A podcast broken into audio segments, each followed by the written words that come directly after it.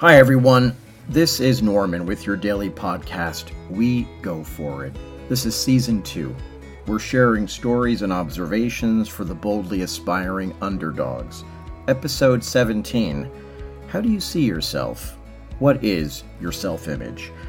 You know, I, have studied self image for many years, and I have used certain principles and taught them in seminars and workshops for a few years now. But I find that when I think about self image today, I cannot help but link it to the infamous imposter syndrome. Well, what do we mean by that? Well, let's first talk about self image. Self image is a fancy way of saying, I know me. Self image is how we see ourselves.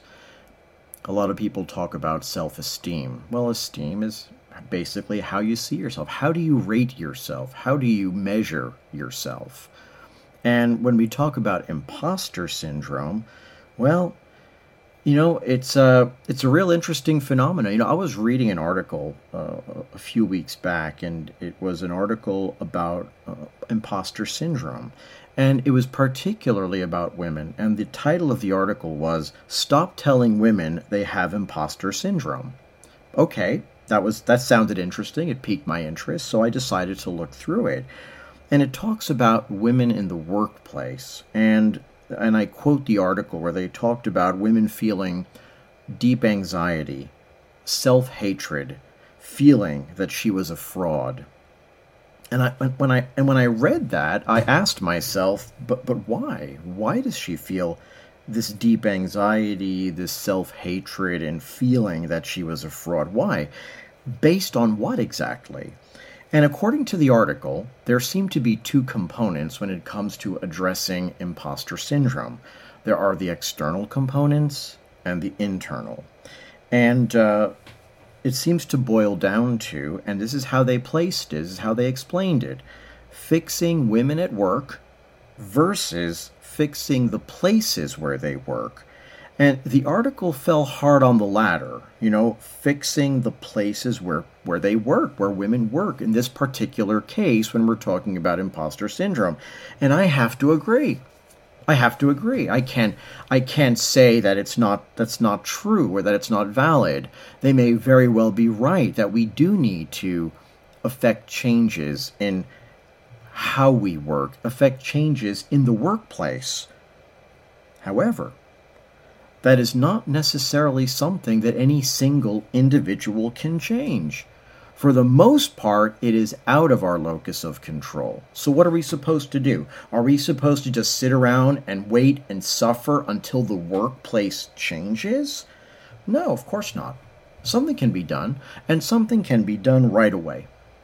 And one of the things that I found very important, and it's something that I've learned to do more and more effectively is persistently ask better and better questions. You have these weak, ineffective questions, and then you have the more powerful, matter of fact, results focused questions. And they're not the same. They are absolutely not the same thing. So, for example, they in from the article, uh, women ask themselves when they're facing uh, imposter, the, the beginnings of imposter syndrome, where they feel they don't belong. The questions they're asking are Will I fit in? Will my colleagues like me? Can I do good work? I ask you, dear listener, are these the best questions to be asking? Are they the best suited to leading us to bona fide answers, to real answers that can help us? Will I fit in? Will my colleagues like me? Can I do good work? These types of questions are almost begging a negative response, a sense of learned helplessness.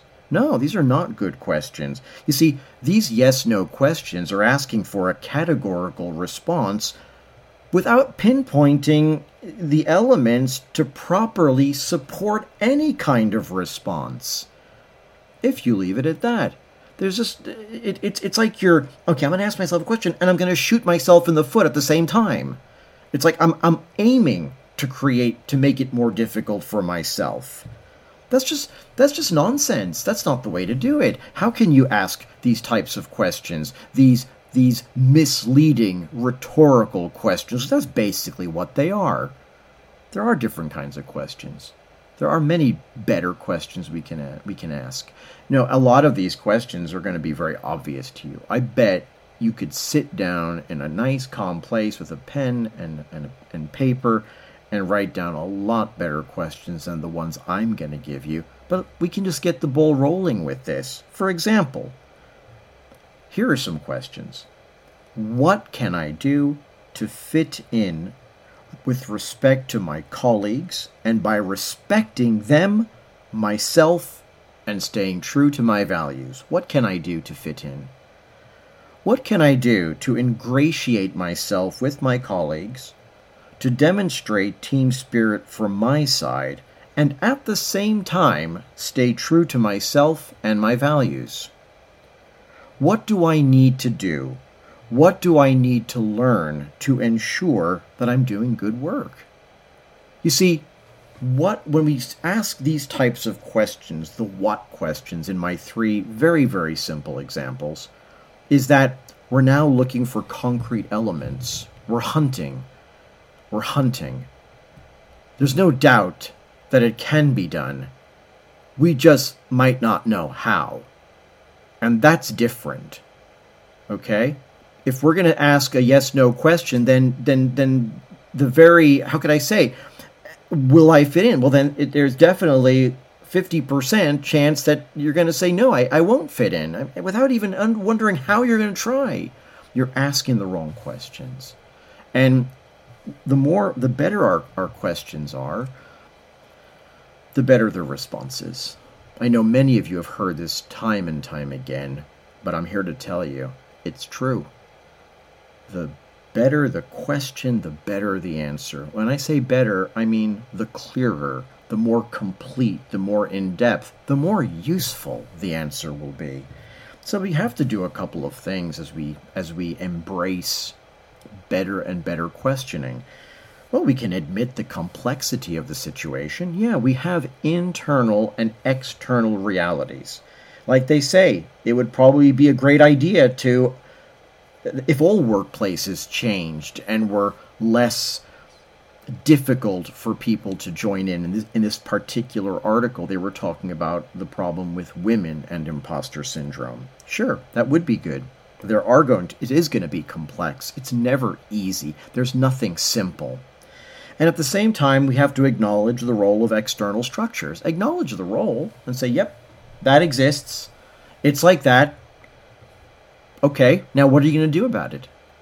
What are you going to do about it?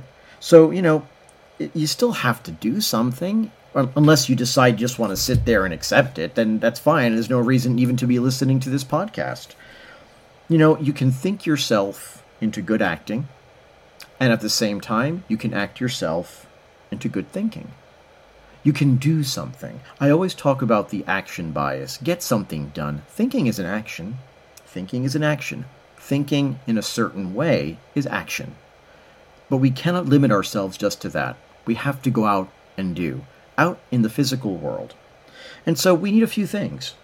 You need a context, a quest, a goal, an achievement, you know, some kind of concrete result that we have freely chosen and are in love with. That gives us an enormous amount of emotional strength, and it could really serve as a support of our resilience and our resourcefulness.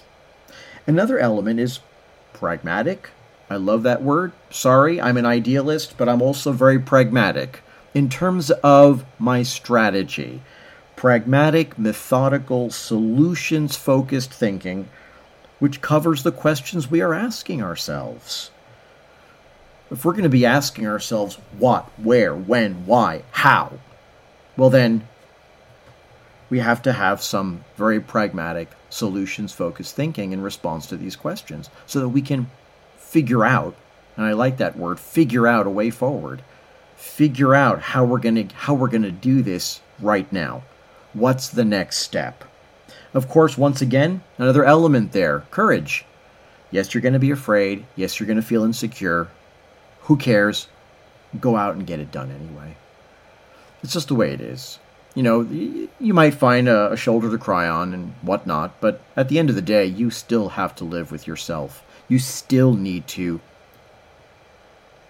admit that you that you chickened out, that you allowed your fears to guide you, or rationalize and feed yourself, or as the great late Bob Proctor used to say, to ration lies to yourself. Yeah, you can feed yourself a bunch of hooey and think that, you know, yeah, that that's why. That's why it didn't happen. Yeah, that's why. It might make you feel good, but most of the time we know it's a it's a bunch of it's a bunch of hooey. Okay, it's a lie. Consistency. By consistency I mean every day. And there I really don't have much flexibility every day. Ask yourself better and better questions on a regular basis every day. It could be for 10 minutes, 15 minutes. You don't have to do hours and hours and hours, just every day. That's where the magic takes place. All the magic takes place every day. That's where it happens. There's no mythical place out there where all of a sudden you win. You can ask anybody who's made it, anybody who has succeeded.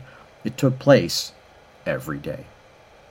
Yeah, and you know, then when your actions, as you act, and they start to create the results, you know, these examples of empirical proof must then be looked at with an objective eye when you go out and you're you're going for something big, when you're starting to figure out how how am I making it in this job? What do I need to do to get it done? What are some of the steps I need to take? And as you start to take these steps, then you need to look at your results with an objective eye. And I say that because too many people they they downplay their results and they say, well, yeah, but yeah, it's just that. It, it was nothing. It was really nothing. Uh, you know, that's nothing compared to. Well, we're not comparing. But someone else from outside, if you don't have the objective eye to really look at your results and say, you know, this is this is really good, and it can still be better, but this is still really good, and I and I know where it went well, and I know where it went wrong, and I'm going to move forward, make my adjustments, and can and, and continue to win. We really we're not talking about being arrogant, but we are talking about being accurately and vividly descriptive of what's going on. And that's what we want. It's not arrogant to say, you know, I did a really good job there. I, I see that went well. No, that's not arrogance.